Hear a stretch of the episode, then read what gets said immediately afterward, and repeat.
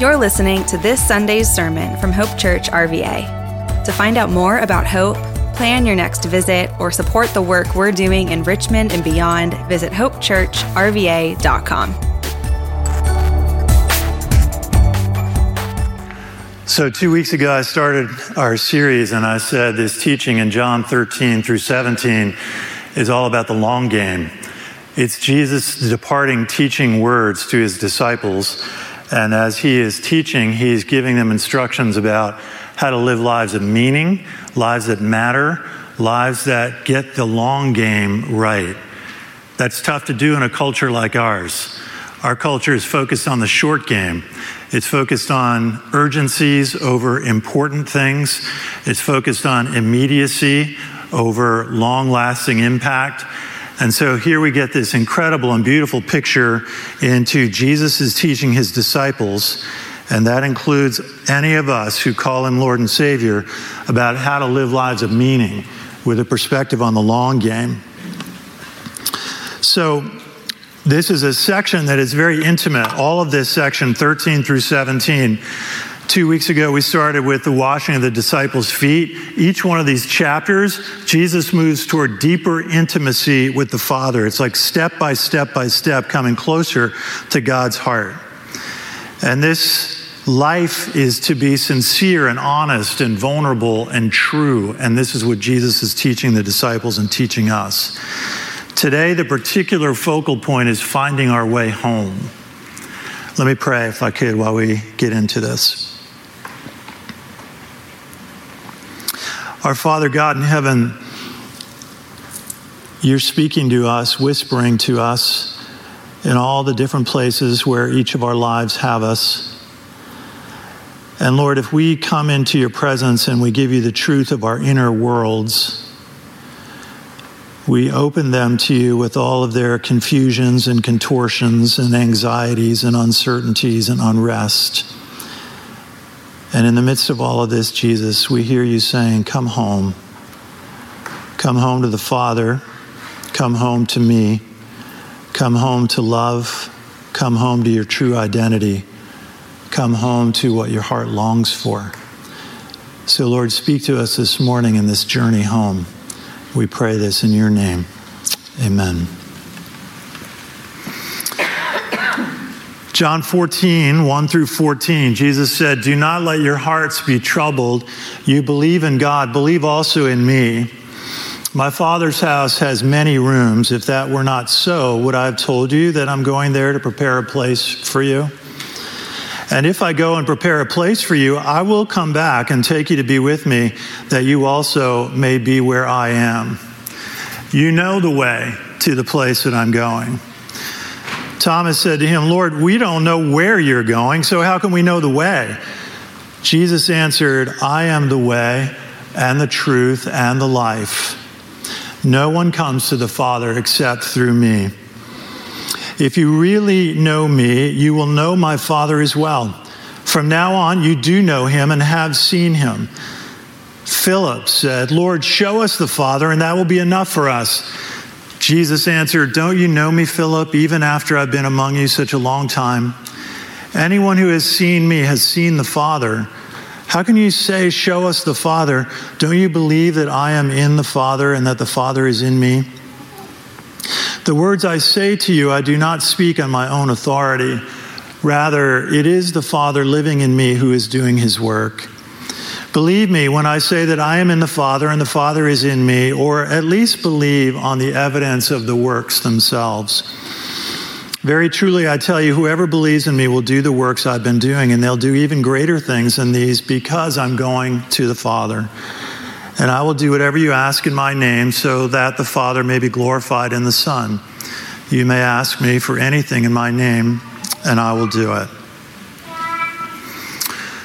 Don't let your hearts be troubled. It's the opening sentence of this whole teaching. The context is that Jesus is trying to comfort these guys. He's been talking to them about the fact that his life is coming to an end. He's going to be crucified on a cross, and they're disturbed and worried and upset. They've sacrificed a lot to follow him. They've given up their lives. Many of them have left their families and their work, and they've devoted themselves to following him through all the ups and downs of the experiences, all the villages and towns and in Jerusalem and all the neighboring areas. And now they're worried. Have we hitched our wagon to the wrong thing? Have we completely done the wrong thing with the direction of our lives? If you're going to die, then has this just all been a big waste of time? They're nervous about whether they're on the right path. They're nervous about whether Jesus is the real deal. And Jesus is comforting them with this teaching. That's really important that we know that. It's the context, and the context is that he's comforting them. Okay, in the midst of this teaching, he says, In my Father's house are many rooms, and I'm going there to prepare a place for you. And if I'm going there to prepare a place for you, I will come back to take you to be with me where I am. And then Thomas says, We don't even know where you're going. How do we know? And then Jesus says, I am the way and the truth and the life, and no one comes to the Father except through me. Those are words of comfort. The first time I ever read them, they were words of disturbance. The first time I ever read them, they were words of offense. The first time I ever read them, they were words that made me angry and raised a lot of hackles. I was in college and I was reading the Bible for the very first time in my life, and I'm beginning to read in the Gospel of John. And when I came to this little section of teaching, the greatest barrier in my spiritual search rose up in John 14, 6. This statement where Jesus says, I am the way, the truth, and the life, and no one comes to the Father except through me, was the greatest hurdle in my spiritual searching. I rejected it offhand.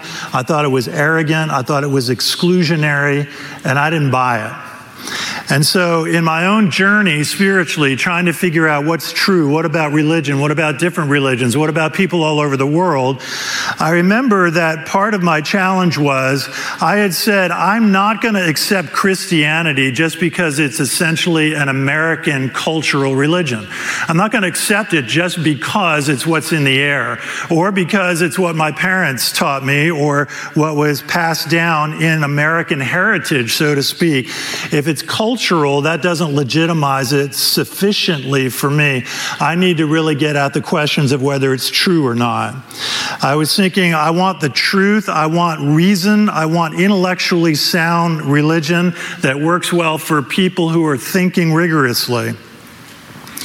And then I began to reflect on the fact that if I was thinking that Christianity was an American cultural religion, I began to realize that what you think is a function of how you think, and how you think is a cultural function. What you think is, is a function of how you think, and how you think has been taught to you in our culture. You realize this, right? We all tend to think the playing field is very level and our own intellectual positioning is entirely objective. It's not. The way we think has been taught to us by cultural assumptions and norms and observations and viewpoints about life. So if I'm going to question Christianity for being cultural, I have to question my way of questioning because my way of questioning is also cultural. And so this created a new stir for me, a challenging place. Eben Alexander is a neurologist, a brain surgeon, who had an experience where he had meningitis and he was thought to be dead for seven days. He had an experience that he went on to write about. Before he had this experience, Eben Alexander rejected anything spiritual. He rejected religion. It was outside of his parameters of science and the possibilities of the physical and the scientific realm. Here's what he says I was blind, but now I see, now took on a new meaning as I understood just how blind to the full nature of the spiritual universe we are on earth, especially people like I had been, who had believed that matter was the core reality and that all else, thought, consciousness, ideas, emotions, spirit, were simply productions of it. Eben Alexander goes on to write in his book about how his experience revealed to him that the way he thought and saw the world was the result of his intellectual training, which had numerous cultural assumptions underneath it. And his experience challenged the assumptions of what he had always thought and would have rigorously held on to to being true. Okay, so the setting is the upper room. Jesus is teaching the guys, I'm going to my father's house to prepare a place for you. Notice that he starts with his father's house, but then quickly everything becomes the father himself. He says, I'm going to my father's house, but then he says, the way to the father. Home is moving increasingly intimate. Yes, we have the picture of our father's house in heaven, but more than that, it's to the father himself. And so in this setting, Jesus is giving them this comfort.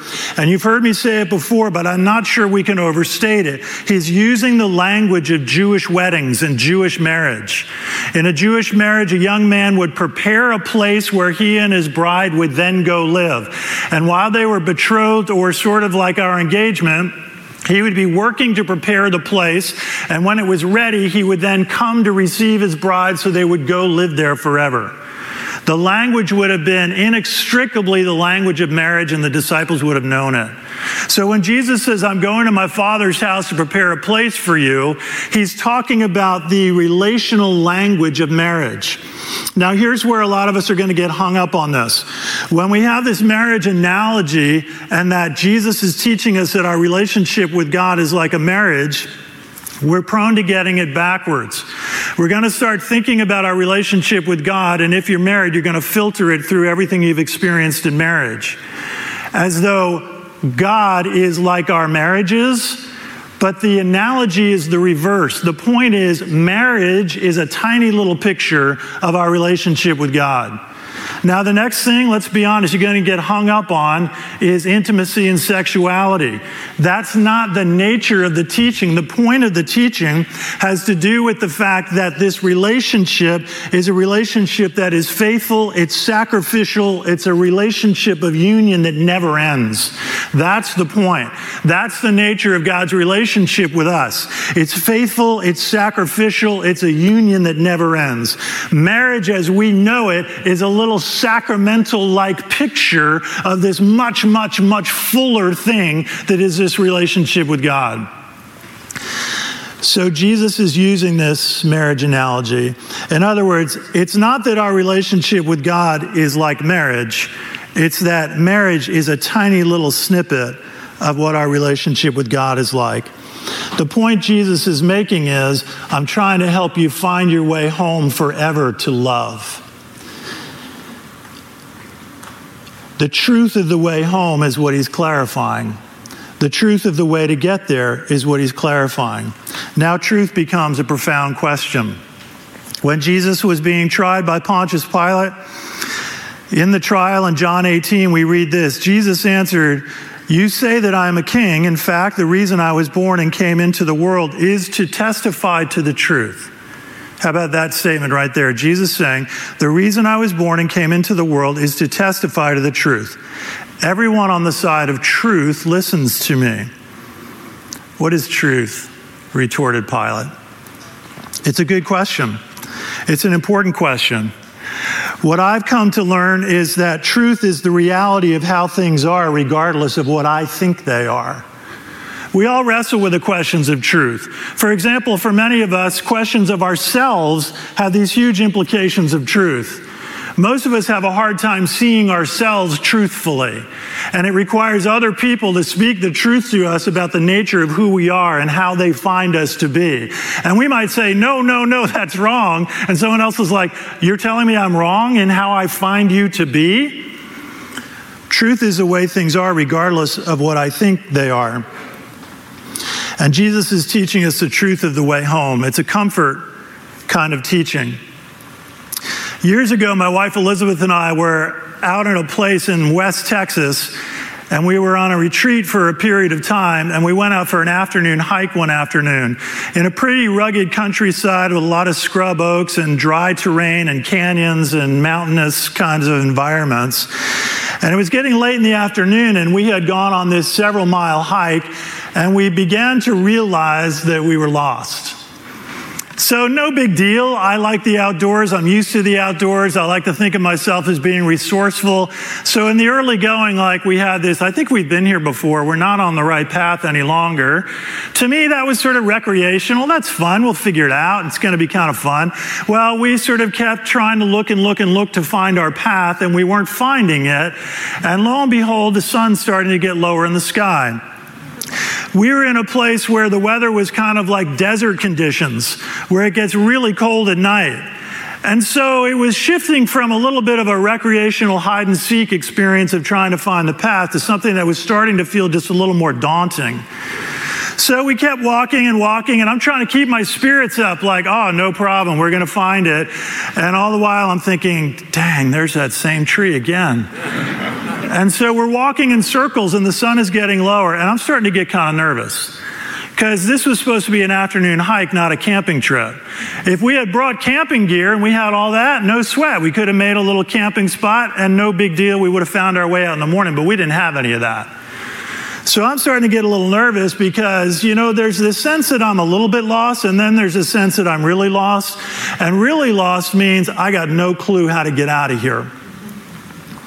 So I was starting to get pretty nervous about it. And then what we realized was this route that we're trying to trace to find our way back, it's not working. So now we have another option. We got to forge into some very unknown, unprecedented terrain to see if we can get back to the path we want to be on. The risk of that is you get on the unprecedented terrain, you get more lost than the lostness that we're already experiencing. But we began to realize I think that's our only choice. So I'm starting to think about directions. Where's the sun now? What time it? Didn't have a watch on. I know, I know, it's not very good outdoorsmanship. And so finally, finally, after being pretty nervous about it, we found this little mark on a tree that was the path that we needed to be on. Sun was really low in the sky, but the temperature had dropped 15 degrees from the time we started to get lost to the time we got found. That little mark on the tree, you know what the mark on the tree said? I'm the way home. I was choosing all kinds of options. I was going every direction I wanted to go, and every one of them was producing greater anxiety and fear. And I think you get the point. Once you find the singular, clear direction that says this is the path, the relief and the peace of mind is enormous. Jesus is saying to the disciples, this is the singular, true direction in all the wanderings and challenges of life. So, what is truth? Truth is a hard thing to determine in a culture like ours that has confused the dignity of the individual with the supremacy of the individual. It's a really important distinction, and it's a bad mistake to make. Human beings are given beautiful dignity as we see them rendered in the scriptures as God has created us. But in our culture, we've taken given the dignity of human beings to creating the supremacy of the individual, and this is a mistake. And that cultural air that we live in, it shapes the way we reason. It shapes the way we think. It shapes our, ed- our educational paradigms. And so if we're going to question Christianity because it seems cultural, then we have to question the ways we think because that too is cultural. And we live in a culture that has taken the dignity of the individual to an extreme that's not a good place, which is the supremacy of the individual. But truth is important, it matters a lot. Os Guinness said, Truth matters supremely because in the end, there's no humanness or freedom without it. In fact, truth is humanness and freedom. The way to a good life and a free life lies in knowing what is true and learning to live in that truth. No concept in its place is more essential to the seeker. So now we get to the next question about truth. What is truth but truth in your life? The question of truth is the question each of us has to address in our own lives. Jesus frequently said to people, Who does everybody say that I am? But then he never left it there. He always said to people, But who do you say that I am? And this is the question now. When Jesus says, I'm the way, the truth, and the life. I remember this confrontation so clearly when I was a college student. And it wasn't because someone was teaching me. I'm sitting in my dorm room reading the Bible, and I remember the confrontation so clearly. The question ultimately is not who does everybody else say that I am, and what about all the other people? The question ultimately becomes very personal. Who do you say? That I am. Years ago, I was talking with a guy in our church who uh, moved a number of years ago, doesn't live in Richmond anymore, and he was on a faith journey and a search. And he was also happened to be in a time of his life where he was on a job search. So we would get together, and I was trying to support him and encourage him as he was in this tough time in his life. So lo and behold, we finally got together and he wanted to tell me that he'd gotten this great job offer and he was really excited and really relieved. So we had a wonderful conversation about that. And then we turned the conversation to questions about his spiritual seeking and his spiritual journey. And he said to me, I've come to the place where I do think that Jesus is true, but I can't accept him. And I said, Why not? And he said, because this news is so good and there's so many millions and millions of people around the world who have never heard it, how can I accept this good news if millions and millions of other people have never heard it? And I said, well, then you better not accept your job offer either because millions and millions and millions of people don't have the economic opportunity that this job is going to offer you. So if that's a true altruism, I really appreciate the altruism, but I think the reasoning is inconsistent because most of us have accepted jobs that pay us well, and on a world scale, it puts us in a different league than most people in the world. So the question ultimately becomes who do you say that I am? And here, remarkably, with Jesus, our intellectual paradigms are getting stretched and changed. Because the question, what is truth and where is truth and how do we get there, moves from ideas to a person. And this is a tough conversion for us to make. Jesus is saying all of those conversations and questions about what is truth and where is truth and how do I get there is me. The answer is me. This is not the way we think. The way we think is that we're going to construct an argument on philosophical platforms and then we're going to build the ideas to an intellectual commitment. But ultimately, what Jesus is saying is it's a personal commitment. Because the answer to the question of what is truth and where is truth and how do we find it is no longer a what, but a who. And Jesus says, I am the way, the truth, and the life. So, this question now brings us a confrontation of lordship. And here's where the rubber hits the road a confrontation of lordship. Jesus Christ saying to me, David, I am the way, the truth, and the life. The reality of the fact is, my protests with him are saying, No, I am. Jesus saying, I'm the way, the truth, and the life is a lordship confrontation.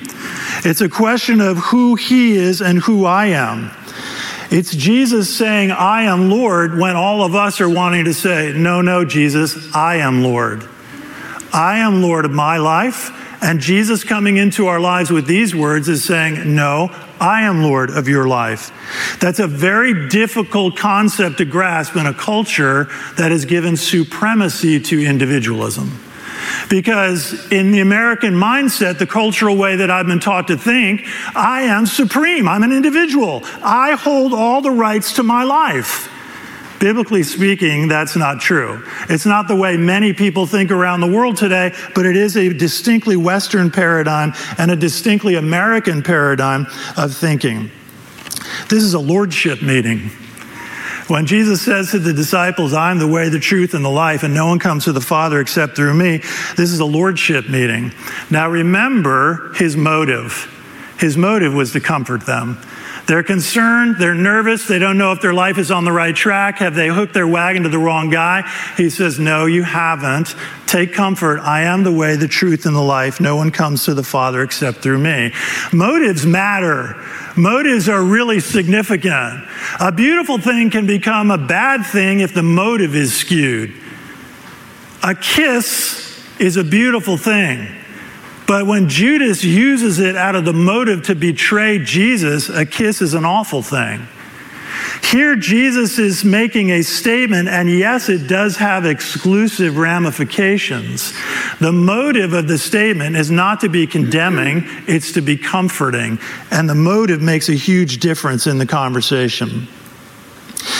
This is a lordship meeting. But here's the challenge in the American mindset. Every one of us has been taught that I am a distinctly supreme individual and I have all the rights to myself. In a lordship confrontation, here's where the rubber hits the road. For sure.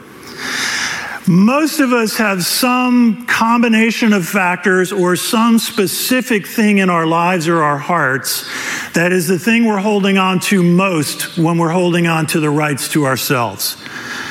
For some of us, it's money. My pursuit of money, my identity in money, my desire for money, my pursuits of it. For some of us, it's sex and sexuality, my sexual identity, my sexual practices, and how this plays into my sense of self. For others, it's things like social standing, my position in a community, or even social media standing and how many followers I've got. For many others, and for me, it was intellectual standing. These are the types of things that we tend to hold on to to say, This is who I am, and Jesus, I'm not relinquishing this because this is the supremacy of my identity. But here's what I've come to know any other Lord over Jesus, at the very least, will create anxious lives for us at the most, they'll create bondage and even death in our lives. And Jesus knows this. Jesus knows this, and this is why he would seek to free us from those anxieties and those bondages by telling us the truth. And Jesus would also free us by helping us realize that thing or those things you're holding on to, whether it's your money or your sexuality or your social standing or your intellectual positioning, those are not you. Those are little partialities in life. For you to hold on to that thing and say, This is my affront that Jesus is dealing with, is ultimately for me to say, That is me. I am money. Do you want your life to be reducing you to be an object that says you are money? Or we hold on to in our day sex and sexuality. I am sex.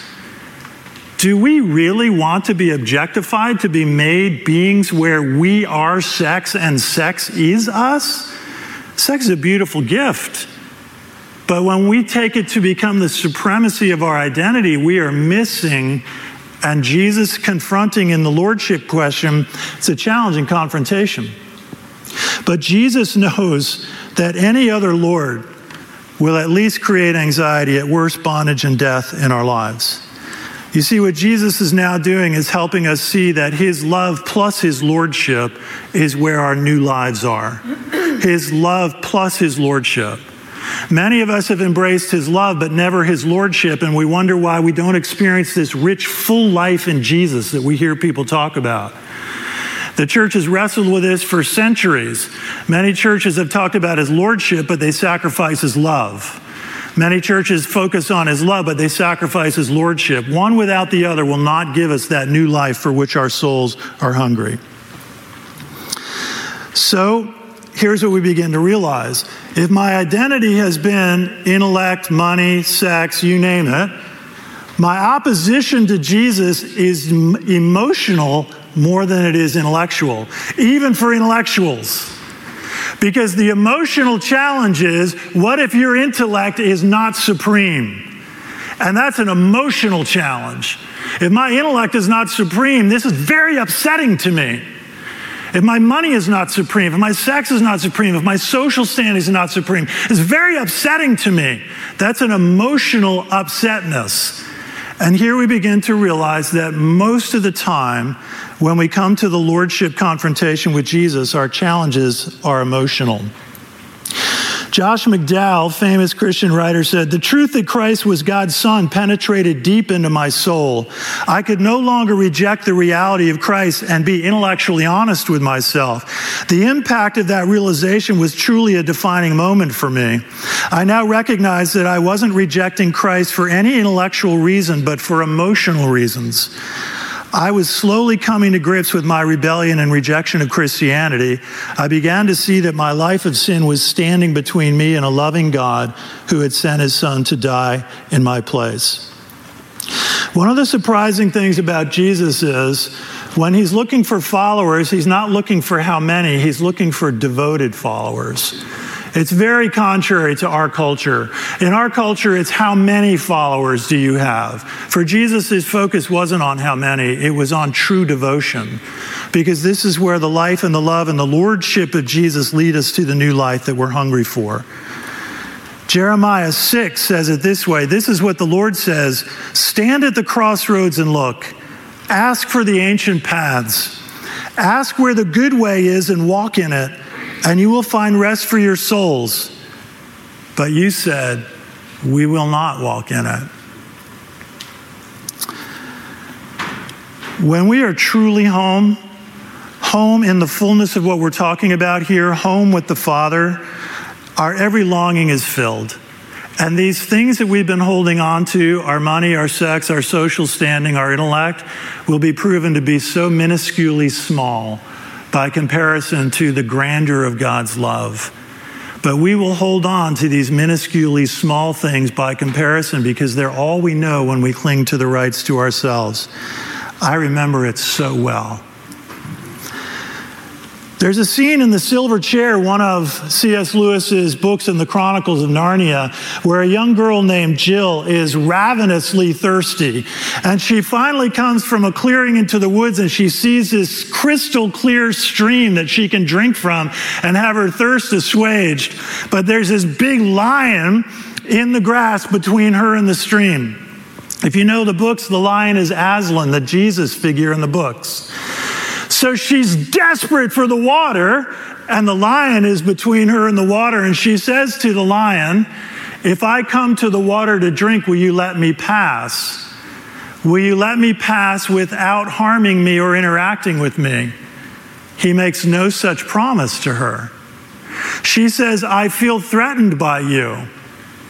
And she says, If you won't let me pass without promising me that you won't make my life hard, then I will go find another stream. And the lion says to her, There is no other stream. This is what it's like when we come to meet Jesus truly in our lives. It is a crisis. And I am so sympathetic to people who are in places where they're wrestling with the crisis. It's a challenge to our hearts and to our souls. It's been said that we spend the first half of our lives trying to get away from home and the second half trying to find our way back. And here is Jesus leading the disciples to know where home is and how to get there. But the how is no longer a road the way we think of it. The how is a him, and the him is Jesus. Coming home demands that we grow up to truth and to repentance and to intimacy. It's beautiful, it's joyful, but it's not a game. And coming home demands that we grow up to truth and repentance and to intimacy. Eugene Peterson said, When we listen, really listen to the words of Jesus, we know they are, that they are for us and that this life has deep, eternal significance. And we are delighted. But we also realize that it is going to demand that we grow up, that we be fully human before God. The journey to truth is the journey home because God is truth and God is the home that our hearts are longing for. So Isaiah said, Whether you turn to the right or the left, your ears will hear a voice behind you saying, This is the way, walk in it.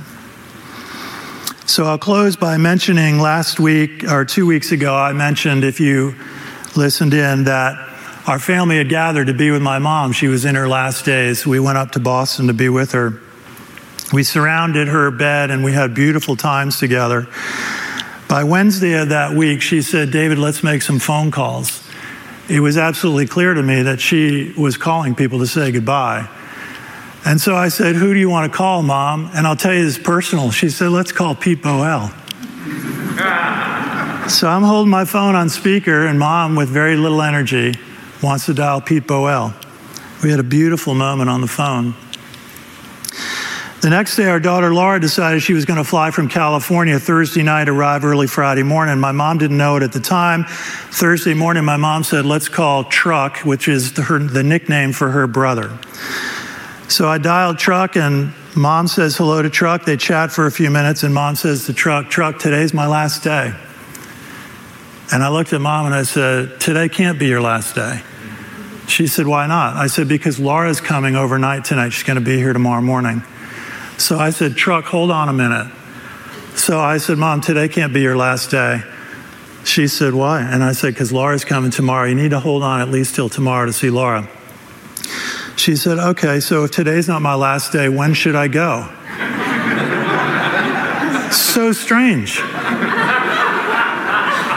It's like when the minister becomes the travel agent to usher someone home.